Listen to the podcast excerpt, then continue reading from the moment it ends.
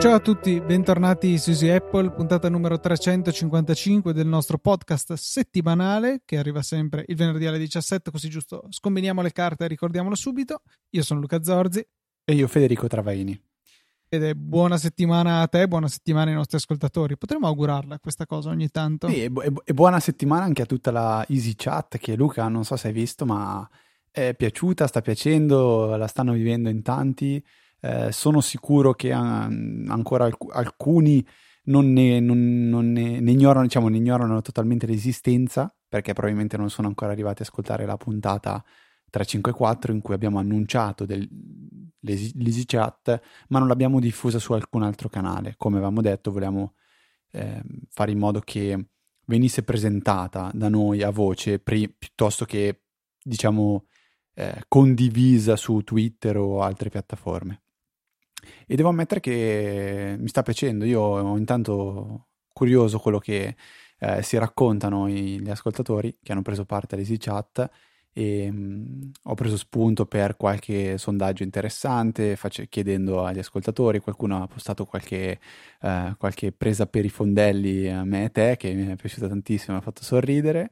Eh, qualcuno ha raccontato di, di, come vive la tecnologia in maniera estesa, se non sbaglio Giordano che ha raccontato di come lui utilizza principalmente l'iPad come, come dispositivo, c'è, c'è, c'è, veramente tanto e eh, vi ricordo che se eh, accedete alla chat oggi avrete modo di vedere anche tutto ciò che abbiamo parlato tutto ciò che abbiamo mh, scritto nei giorni passati e nelle settimane passate, quindi è una chat retroattiva. Ho lasciato la possibilità di leggere tutta la, la, la cronologia di questa chat.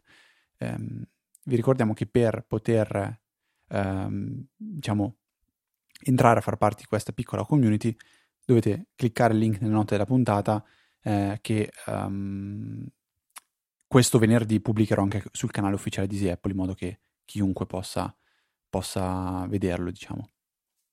Perfetto, Fede. Ehm, cosa dici? Ci buttiamo a bomba perché abbiamo una quantità di follow up notevole. Forse è il nuovo record di Easy Apple. Sì, saltiamo la parte dei sondaggi, la tiriamo... No, dai, giusto, giusto, giusto. Quasi mi dimenticavo, scusa. Chiedo perdono. I sondaggi sono, sono ormai quotidiani. La scorsa puntata abbiamo, scritto, abbiamo chiesto come tenete pulita la cartella di download e la metà di voi la tiene in ordine con qualche file, ovvero pulita, però qualcosa ci resta e io mi ritrovo in questa, in questa categoria che va per la maggiore. Eh, il 33% invece dice di conservare i file dello scorso millennio, quindi tutto quello che viene scaricato resta lì dentro, poi immagino che una volta ogni tanto, quando, quando manca lo spazio, si fa una mega pulizia. Soltanto un 16% è molto zen, quindi tutto pulito, tutto, tutto liberato, Al, tutto sommato è una cartella download, deve essere per definizione una cartella di file temporanei, quindi questo è un po', un po il sondaggio di, di, della scorsa puntata, i risultati del sondaggio della scorsa puntata. Mentre, eh, come dicevo prima, ho preso spunto dall'Easy Chat e il sondaggio di questa settimana che volevo fare è utilizzate o no Setup? Setup, per chi non lo sapesse, quindi ha già risposto no al, al, sondaggio, è quel servizio stile Netflix per le applicazioni per Mac. Quindi si paga un canone setti- mensile e si ha accesso, si ha la possibilità di installare e usare una serie di applicazioni, un po' proprio come Netflix, come dicevo. Quindi eh, volevo sapere se dopo qualche anno eh, di questo servizio ehm, tra i nostri ascoltatori c'è qualcuno che lo usa o se si tratta solo di qualche caso sporadico. Quindi questo è il sondaggio semplicissimo, sì o no, la risposta. Per quanto riguarda i follow up, Luca, e eh, ne abbiamo veramente tanti come ti, prima anticipavi, il primo lo snocciolo io e Corrado eh, riprende una puntata, mm, forse, forse 5-6 puntate fa, in cui diciamo chissà quali sono le prossime puntate con un numero significativo e ci eravamo persi la 369 perché 3, 6 e 9 sono multipli di 3, wink wink, e la 357 perché sono tre numeri primi consecutivi, 3, 5 e 7, e questo ce l'ha segnato Corrado, quindi questo è il primo follow up, possiamo passare direttamente al secondo. Il secondo ci arriva invece da Edoardo su Twitter che segnala una cosa che avevo dimenticato, non so se ricordate, la puntata scorsa avevo citato la funzionalità che consente di svuotare automaticamente il cestino eh, dopo 30 giorni. Ebbene, eh, Edoardo ci fa giustamente notare che non è l'unico modo passare dal menu mela, informazioni su questo Mac, storage, gestisci, insomma, un giro un po' assurdo che vi avevo illustrato. C'è un metodo più semplice, cioè le preferenze del Finder, command virgola ovviamente come ogni app che si rispetti su macOS, è questa la scorciatoia da premere premere per arrivarci, appunto nel Finder, command virgola, sezione avanzate, troverete una voce che dice elimina i file dal cestino dopo 30 giorni. Questa fa esattamente la stessa cosa, solo è più facile da raggiungere, quindi grazie mille Edoardo per la segnalazione. Effettivamente è molto molto molto utile questa segnalazione. Um, Luca, questo mi sa che è finito, ma non in, in ordine corretto uh, su come ci hai scoperto. Quindi passerei ai i 5 migliori prodotti di eh, Apple che Corrado ci ha, ci ha voluto segnalare. Eh, ricordate che due puntate fa, se non sbaglio, abbiamo parlato di quei 5 prodotti che per noi, 5 prodotti degli ultimi 5 anni, forse se non sbaglio era la, il gioco, Luca. Sì. Che per noi sono i migliori in assoluti. E Corrado riprende le AirPods, come abbiamo diciamo, messo io e te in cima alla, alla, classifica, anche Corrado fa così, e Corrado poi mette il Face ID e dice ma una volta non si doveva sbloccare l'iPhone, che goduria quando ci sono le notifiche anonime della lock screen e basta guardare l'iPhone per vedere il contenuto delle notifiche apparire. Con molto dispiacere per Federico. Quindi questo è proprio un caso giorno e notte dove io mi trovo malissimo, lui si trova benissimo, condivido la goduria delle notifiche sulla lock screen, ma confermo che a me spesso non funzionano iPad Pro con iOS 11, Apple Pencil e Office è il terzo punto. Io ho parlato dell'Apple Pencil, ehm, Luca di iOS 11, quindi siamo più o meno in linea. macOS resta un po', diciamo, così indefinito, che è il quarto punto di Corrado, e il quinto è il connettore Lightning, che non so se è di 5 anni fa, forse al pelo rientra nei 5 anni. Perché eh, è con l'iPhone 5 2012. è arrivato, giusto? Fine 2012 siamo, ma sì dai, io gliela Al, darei gliela abboniamo. Però effettivamente il connettore Lightning è, è, stato un ottimo passo avanti rispetto al connettore quello da 30 pin, che era una roba imbarazzante. 30 pin, giusto? Sì, sì, sì. Si chiamava. Ok, quindi grazie Corrado per aver eh, speso del tempo perché a scriverla a me ci vuole un po' di tempo, ma so che ti piace usare l'iPad, quindi ti sarai divertito sicuramente a scriverci questa mail. Um, mentre Riccardo, Luca, ci sì. dice quali sono i suoi 5 migliori prodotti di Apple. Interessante il fatto che i primi due più o meno coincidano con quelli di Corrado perché troviamo AirPods e iPhone 10 e, e tra l'altro niente Riccardo uh, è, ci ha segnalato quali sono i motivi per questi, le sue scelte molto interessante però per questioni di brevità io butterò giusto così qualche punto dei suoi. Vi lasciamo nelle note della puntata la sua mail completa. Ancora una volta mi prendo questa eh, libertà per appunto per permettere di tenere il podcast un pochettino più snello. Comunque interessante che a differenza di te Fede, eh, con Riccardo, con i suoi occhiali eh, Ray-Ban, uno polarizzato e uno a specchio, ci dice con entrambi funziona perfettamente il Face ID, quindi lui ha avuto più fortuna di te. Eh, terzo e quarto posto, magari glieli invidieremo per certi versi, magari qualcuno de- tra i nostri ascoltatori li invidierà a Riccardo perché appunto lui immagino abiti a Chicago, eh, visto che dice il tempo invernale qui a Chicago. E, insomma, il terzo, Grande Luca, il te- visto, sono investigatore un privato. Un piccolo Sherlock Holmes, oserei dire. Ehm, niente, al terzo posto lui mette l'Apple Watch che nella versione cellular l'ha salvato, ad esempio, quando si è ritrovato con l'iPhone scarico. Mappe, Apple Music, telefonate, messaggi, ha potuto fare tutto quanto dal suo Apple Watch Cellular abbinato alle AirPods. Quindi mh, effettivamente uno scenario d'uso che può, può, capitare e in questo caso l'Apple Watch Cellular, che ricordiamo non essere ancora in vendita nel nostro paese, l'ha salvato. Quarto posto per l'HomePod che eh, ha comprato nel nuovo store di Chicago sulla Michigan Avenue che dice essere Stavo molto per bello. provare a indovinare che fosse lo store di Chicago. E, ehm, e appunto eh, ci dice la qualità del suono è qualcosa di pazzesco, veramente bello, peccato solo per Siri che è un po' limitato e lui la definisce deficienza artificiale, simpatico. E ultimo posto, 3D Touch e Apple Pencil, un po' un pari merito per queste due funzioni. Interessante, se avete le vostre ehm, ipo- ipotesi, le vostre classifiche, mandatecele, c'è sempre tempo per un follow up qui su Easy Apple. Ok, Luke, uh, ultimo follow up. Ehm, come in realtà dovrei, dovresti dirlo tu perché è la, è la tua rubrica, è il come ci hai scoperto. Quindi. Giusto, allora mi ci butto come un pesce. Robby Cortese ci dice che ci ha scoperto tramite la classifica tecnologia di iTunes, quindi ancora una volta sottolineiamo l'importanza di dedicarci quei due minuti, se ce li avete, per uh, prendere il vostro iPhone, sezione cioè, o meglio, applicazione podcast, ci cercate eh, nella libreria che c'è e appunto andate a lasciarci una piccola recensione. Non serve essere tanto prolissi, ma magari qualche stelletta e due parole per descriverci ci farebbero molto piacere. Appunto, iTunes tiene in discreta considerazione le recensioni degli utenti per definire le classifiche, più che non i download, se non a parte quando un podcast è nuovissimo. E Simone invece ci dice che ci ha trovato tramite Digitalia. Molto piacere, come sempre, avere un po' degli ascoltatori digitaliani che ascoltano anche Easy Apple. Beh, tutto sommato siamo anche noi digitali, perché digitaliani, no? Digitali, digitali, digitali sarebbe preoccupante. Digitaliani, sì, io mi sento pienamente digitaliano, lo dico sempre. E, ehm, Luca, ci sono arrivate anche delle richieste, o meglio delle domande, eh, non solo tramite mail, ma anche tramite la EasyChat. In particolare Fabrizio ha chiesto se esiste un'applicazione tipo Price Radar. Price Radar ricordiamo che è un'applicazione per iOS che permette di monitorare l'andamento dei prezzi di articoli presenti su Amazon e essere notificati quando questi raggiungono dei, delle soglie, diciamo, raggiungono dei, dei, dei valori, dei, costi, ecco, che noi preimpostiamo in modo da poter procedere all'acquisto risparmiando un po' di dindini. Eh, e Fabrizio dice: Ma esiste qualcosa di simile per Mac?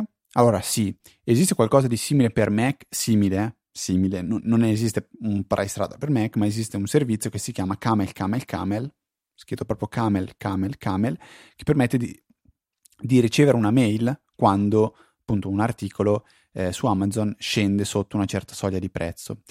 E aggiungo, eh, sempre su Telegram, Andrea Draghetti ehm, ci ha segnalato eh, un workflow che ha realizzato lui direttamente con Workflows eh, che si integra con Kipa.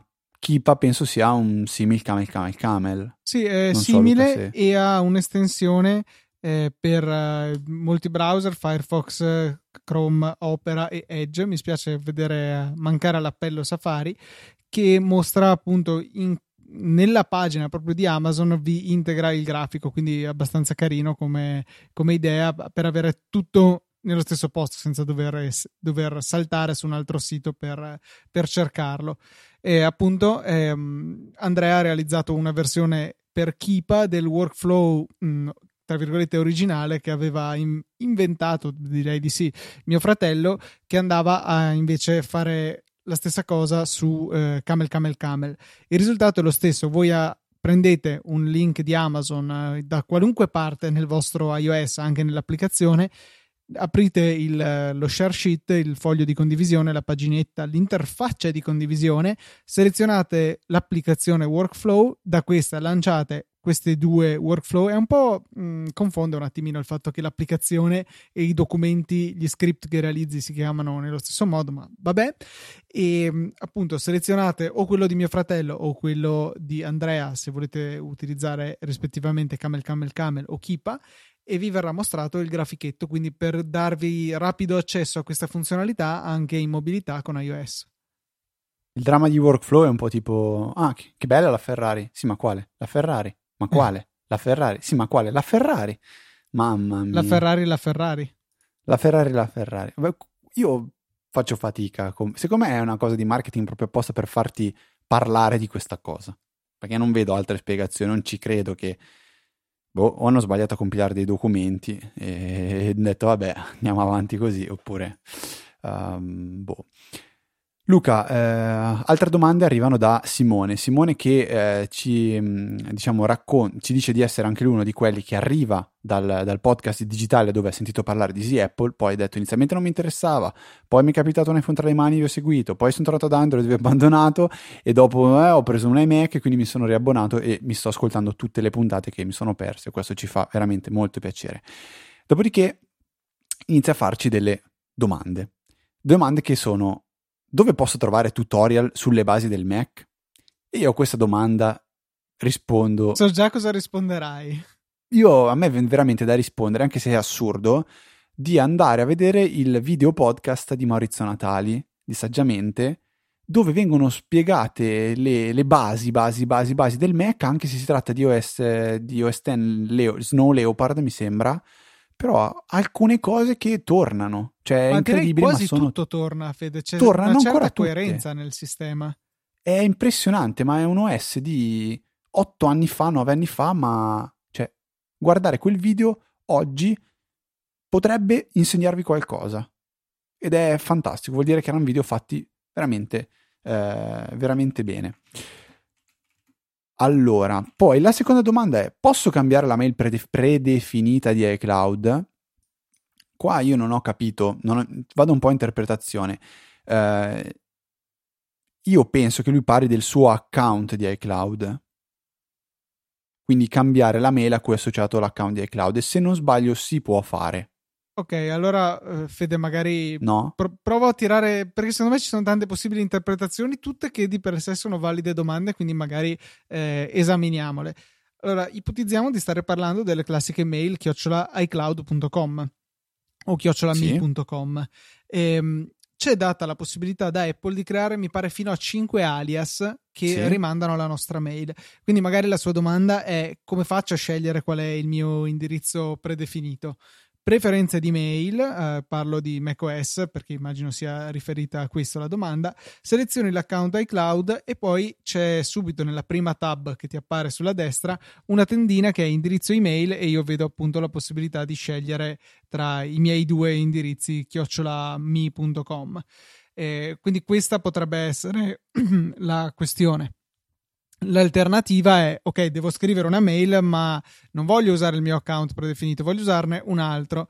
Beh, se abbiamo più account, più indirizzi email configurati sul nostro Mac, quando andiamo a creare un nuovo messaggio c'è una tendina da eh, in coda al- all'oggetto e appunto si può selezionare ciò che si preferisce. Queste un po' le, le due interpretazioni possibili che ho dato a questa domanda. Dimmi tu se Fede c'è qualcos'altro che avevi interpretato diversamente tu. Allora, anch'io ho avuto quella, quella, quell'impressione, però poi rileggendo la mail ho detto, boh, potrebbe essere che lui voglia cambiare la mail predefinita del suo account di iCloud, quindi che è la stessa cosa di dire l'account Apple. E... Non lo so, però la risposta tua Mm, è, è, onestamente è la prima cosa che mi è venuta in mente anche a me. Però. Vero la, la dom- che si può fare anche quello che dici tu, cioè su Apple ID tre alias tra parentesi si possono creare, ho appena visto. Non cinque?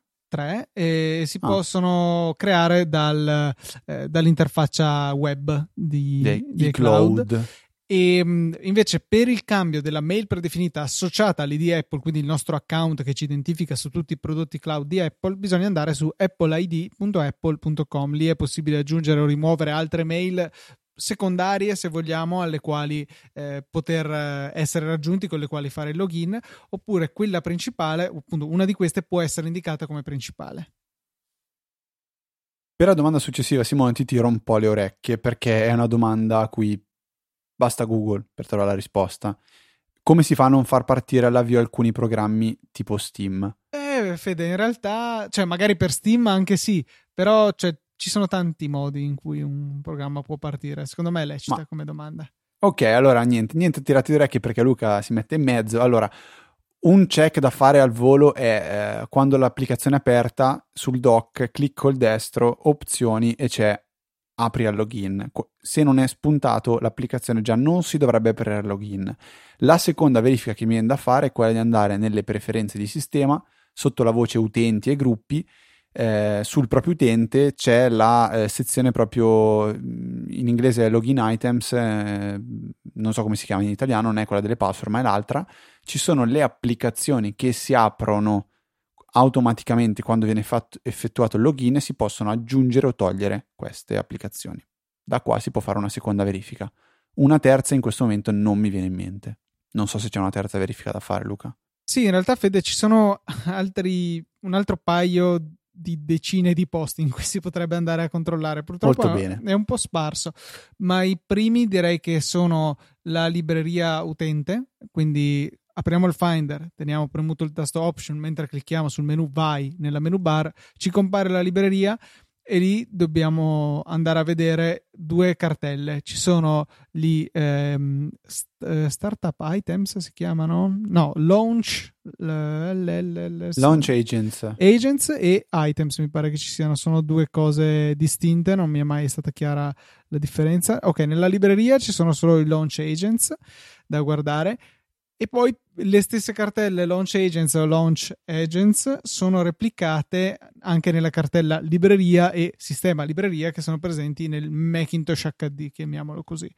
Quindi da andare un po' a curiosare in queste cartelle, a volte si mettono appunto dei, eh, dei file plist che lanciano i, i programmi all'avvio è più raro che siano lì. Di solito l'indiziato principale è la sezione che hai citato tu nelle preferenze dell'utente.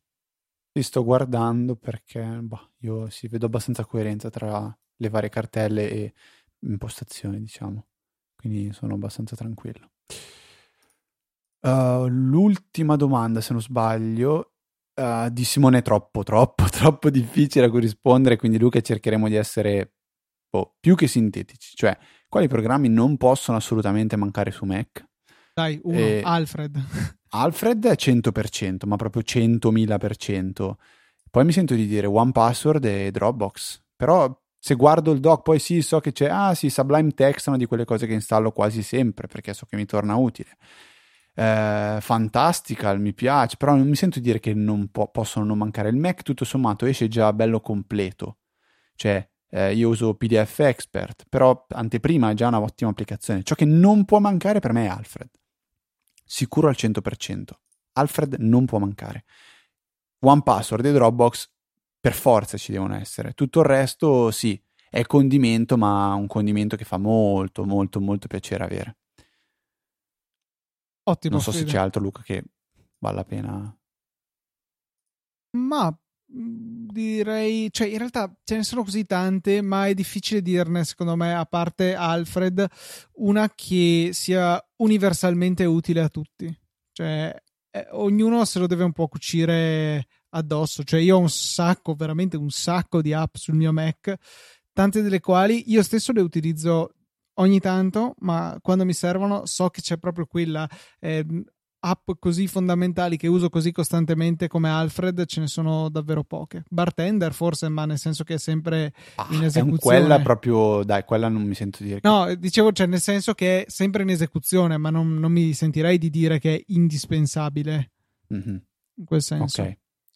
Uca, ultima domanda. Siamo in fondo alla lista delle domande, prendente finita la puntata quasi, no scherzo. Però tutte domande molto, molto interessanti che ci danno, danno corpo a questa, 355esima puntata. Michele chiede come, poss- come è possibile caricare un file, in questo caso PDF, su un servizio cloud inviando tale PDF ad un indirizzo email. O meglio, contestualizziamo un attimo la necessità di Michele. Dice: Io ho in ufficio una stampante che mi permette in modo rapido di inserire un plico di fogli con la ADF, che è Automatic Data Feeder, se non sbaglio si chiama. Document, probabilmente. Document, sì, beh, ci sta. Effettuare una scansione unica e inviare questo PDF scansio- scannerizzato ad un indirizzo email. E lui dice: Io vorrei che questo indirizzo email mi permetta poi di caricare su un eh, servizio cloud questo PDF. Io onestamente di servizi cloud che offrono questo servizio non ne conosco. Di servizi che permettono di fare questa cosa onestamente non mi fiderei.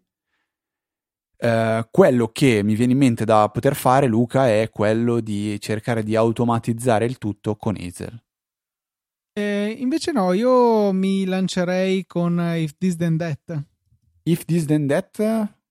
Uniamo... Giusto. Che babbo, non ci ho assolutamente pensato. Uniamo il This che sarà Gmail, perché forse è la cosa più semplice creare magari addirittura un indirizzo dedicato di Gmail e il that che sarà Dropbox ad esempio. Eh, tra i trigger, cioè i this, cioè le cose che devono succedere per scatenare l'azione, tra quelle di Gmail troviamo un nuovo allegato nella inbox che potrebbe essere già perfetto se abbiamo un, eh, un indirizzo dedicato oppure una, una, mail che corrisponde a una ricerca di, utilizzando tutti quei vari eh, quella sintassi chiamiamo speciale che ha Gmail e cui, la cui guida è anche linkata su If This Then That stesso quando andate a definire un trigger di questo genere. Insomma, andate a individuare le mail con l'allegato il that, cioè l'azione, la conseguenza, cosa succede una volta che il trigger è scattato, mettiamo Dropbox, cioè carica un file su Dropbox in una determinata cartella. Il file sarà quello che viene dall'allegato di Gmail. Quando voi selezionate una praticamente qualunque azione che riguardi eh, Gmail, vi viene già prepopolato se scegliete poi Dropbox come azione, come, tri- come action, penso che sia, come that, insomma.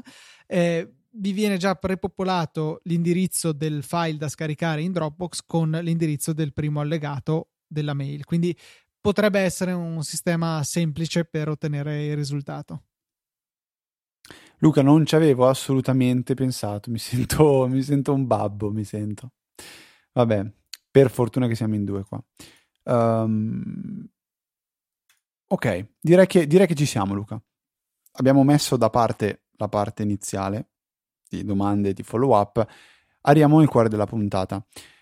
Volevo consigliare un'applicazione che ho ehm, scoperto tramite uh, un, un, amico, ragazzo che c'è su, su, Twitter, si chiama Francesco Di Lorenzo, che uh, non vorrei dire una stupidata, anzi no, non dico una stupidata, è il, desa- è il, il, il programmatore che insieme a Fabrizio Ronaldo ha sviluppato Boxy, quel client mail per eh, Google Inbox che è stato molto molto apprezzato anche da um, testate giornalistiche oltreoceano, vedi The Verge.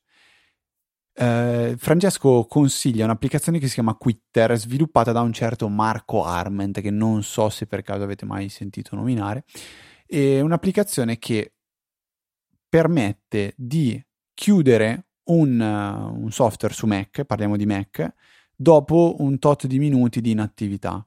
Perché questa necessità? Perché eh, Francesco ha risposto a un, un'altra persona su Twitter che diceva eh, penso che potrei diciamo, gio- gioirne, giovarne da un meccanismo per, di Slack, in questo caso si parlava in particolare, che dopo un tot di, um, di, diciamo di, di, tempo, dopo l'orario lavorativo, um, si, si, va a chiudere. Quindi ho, ho, ho fatto una frase terribile. Lui dice: eh, Tendo magari a lavorare più di quello che dovrei perché le applicazioni restano aperte, Slack resta aperto, mi arriva la notifica. Invece, se l'applicazione si chiudesse non istantaneamente quando scattano le 5 e mezza o quel che è, ma dopo un 10 minuti che non sto usando l'applicazione, potrebbe, potrebbe aiutarmi. Ecco, la risposta di Francesco è stata Twitter e mi sono sentito di riportarla anche a voi perché eh, in tanti useranno di voi il Mac come strumento di lavoro,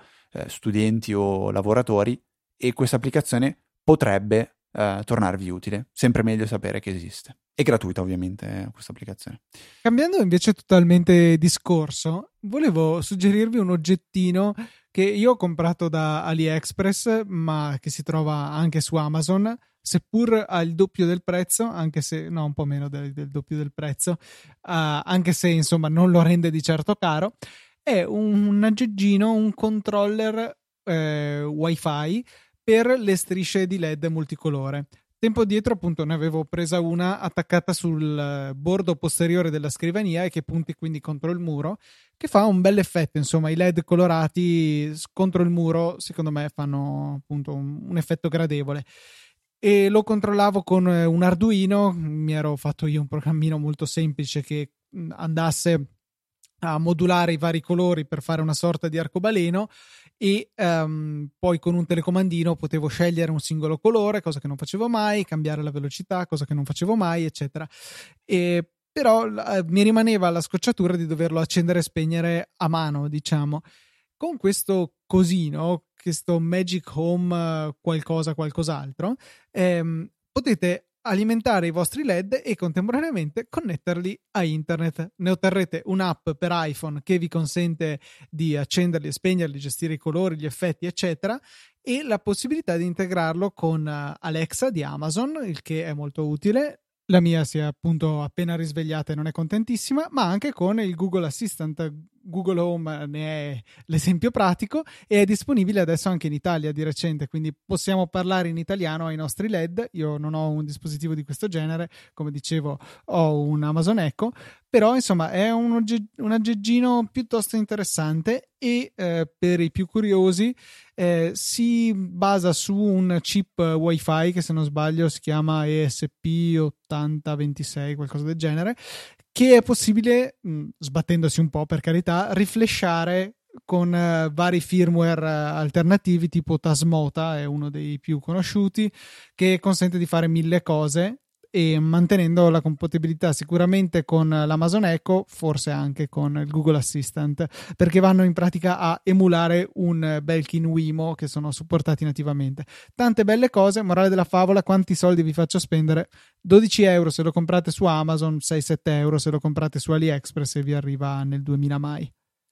AliExpress, eh, io sai che non ho praticamente mai provato a comprare qualcosa su AliExpress. Io penso di stare aspettando una dozzina di ordini da loro, una cosa del genere. Ma da anni? Mesi? No, no, no da, da quando, due o tre settimane. Insomma, il tempo medio è un mesetto, secondo me, per la consegna. Qualcosa arriva prima, magari in 15 giorni riesce ad arrivare, eh, qualcosa ci mette sei settimane. La cosa ridicola, però, è che quasi sempre si riesce a ottenere la spedizione gratuita e quindi non posso lamentarmi per, uh, di dover aspettare un pochettino visto il prezzo della spedizione. Eh, diciamo che è la classica cosa che se vuoi con un servizio migliore la paghi. Esatto, se lo voglio Gratis, subito lo compro su Amazon, e se no lo prendo da loro e aspetto. Ok. Luca, volevo uh, parlare invece di proprio 5 minuti, ma neanche 2 minuti, di uh, un gioco che si chiama Fortnite. Fortnite è scritto, non, non, Fortnite, boh. Um, sì. che è un, un qualcosa che è saltato fuori negli ultimi, negli ultimi mesi, che va tantissimo e che um, ho scoperto quasi per caso essere presente anche su Mac, su iOS, su, cioè, un po' ovunque. E quando ho visto questo Fortnite eh, ho detto, oh, mi sembra di avere, non so, mi ricorda qualcosa, non capisco cos'è. Il gioco in sé è, è, è un po' l'ultima, l'ultima tendenza di videogiochi che sta facendo molto, quelli di eh, sopravvivenza, ovvero giochiamo in 20 online, ci ritroviamo in una stessa mappa, l'ultimo che resta vince, bisogna spararsi e ammazzarsi ovviamente. Partite quindi brevi che possono durare 30 secondi perché atterri col tuo paracadute e muori oppure dura 15-20 minuti perché sei arrivato in fondo e hai vinto. E questo gioco è quello che oggi la fa un po' da padrone, è quello che piace più, più di tutti gli altri. Il bello è che questo gioco è stato presentato tre anni fa al WWDC 2015 come gioco per piattaforma Mac che sfruttava Metal e aveva una dinamica di gioco totalmente diversa perché era un gioco di sì sopravvivenza ma più in stile mi ritrovo da solo o con un amico in un mondo dove ci sono boh, mostri e devo cercare di barricarmi e di difendermi da questi mostri, quindi una logica diversa. Mi è piaciuto molto come Epic Games, che ha sviluppato questo gioco, si è reinventata, ha capito le tendenze del momento, ha tirato fuori un gioco che graficamente non si differenzia tanto da quello che era tre anni fa, che è gratuito, che è su tutte le piattaforme e che eh, la sta facendo da, da padrone. Quindi Uh, scritto Fortnite, onestamente mi trovo un po' in difficoltà per pronunciarlo. Fortnite. Penso sia Fortnite. Sì, sì. Ok. Uh, che vuol dire? Boh, mm, Fortnite no. tipo vuol dire ogni 15 giorni, tipo bisetti- non bisettimanale, quindicinale dovrebbe essere una roba del genere se non sbaglio, ma boh, penso okay. che abbia anche un altro significato. No, non ho idea, ok. Eh, comunque è gratuito e c'è per iPad, per, per iPhone, per Mac, quindi è quel gioco a cui potete giocare tranquillamente anche se avete un Mac. E, um, è molto molto molto divertente ed è per, per alcuni tratti quasi un passatempo perché ripeto potete fare una partita e dura tre minuti basta comunque eh, quindi... avevo quasi ragione però è scritto sbagliato perché eh, Fortnite è il gioco e Fortnite come notte è invece ah. la parola che avevo in mente io Ok. Però la pronuncia è quasi uguale, non vuol dire niente. Ah, perfetto, ok. Um, e diciamo questo è quanto. Vi invito ad andare a vedere se volete il video uh, del, del WWDC 2015 che trovate nelle note della puntata. e, mm, dove c'è la presentazione di, di, di, questo, di questo gioco che già allora si chiamava Fortnite. Fortnite, quel che è. Fede, chiudiamo, cosa dici? Decisamente sì, Luca quale modo migliore di chiudere se non ringraziare i donatori di questa settimana, che sono due, Riccardo Innocenti ed Caterina. Grazie mille per il vostro supporto. Grazie a voi che invece andate su Amazon, magari vi comprate un controller wifi per la striscia di LED che costa poco e è divertente da usare. Basta usare il nostro link, non vi costa nulla, ci aiuta veramente, veramente tanto. Vi ringraziamo tutti voi che lo fate con una certa regolarità, devo dire. Quindi se qualcun altro invece non dovesse ricordarsi, se lo ricordi, grazie mille. Io vi ricordo invece, eh, prima ancora dell'indirizzo email, la EasyChat, eh, siete liberi di poter entrare a far parte di questa piccola community che oggi conta 160 persone circa e devo ammettere che non c'è neanche tanto spam, siamo stati bravi, però siamo molto bravi a tenerla in slow mode, come alcuni hanno definito all'interno della puntata all'interno della chat, scusate.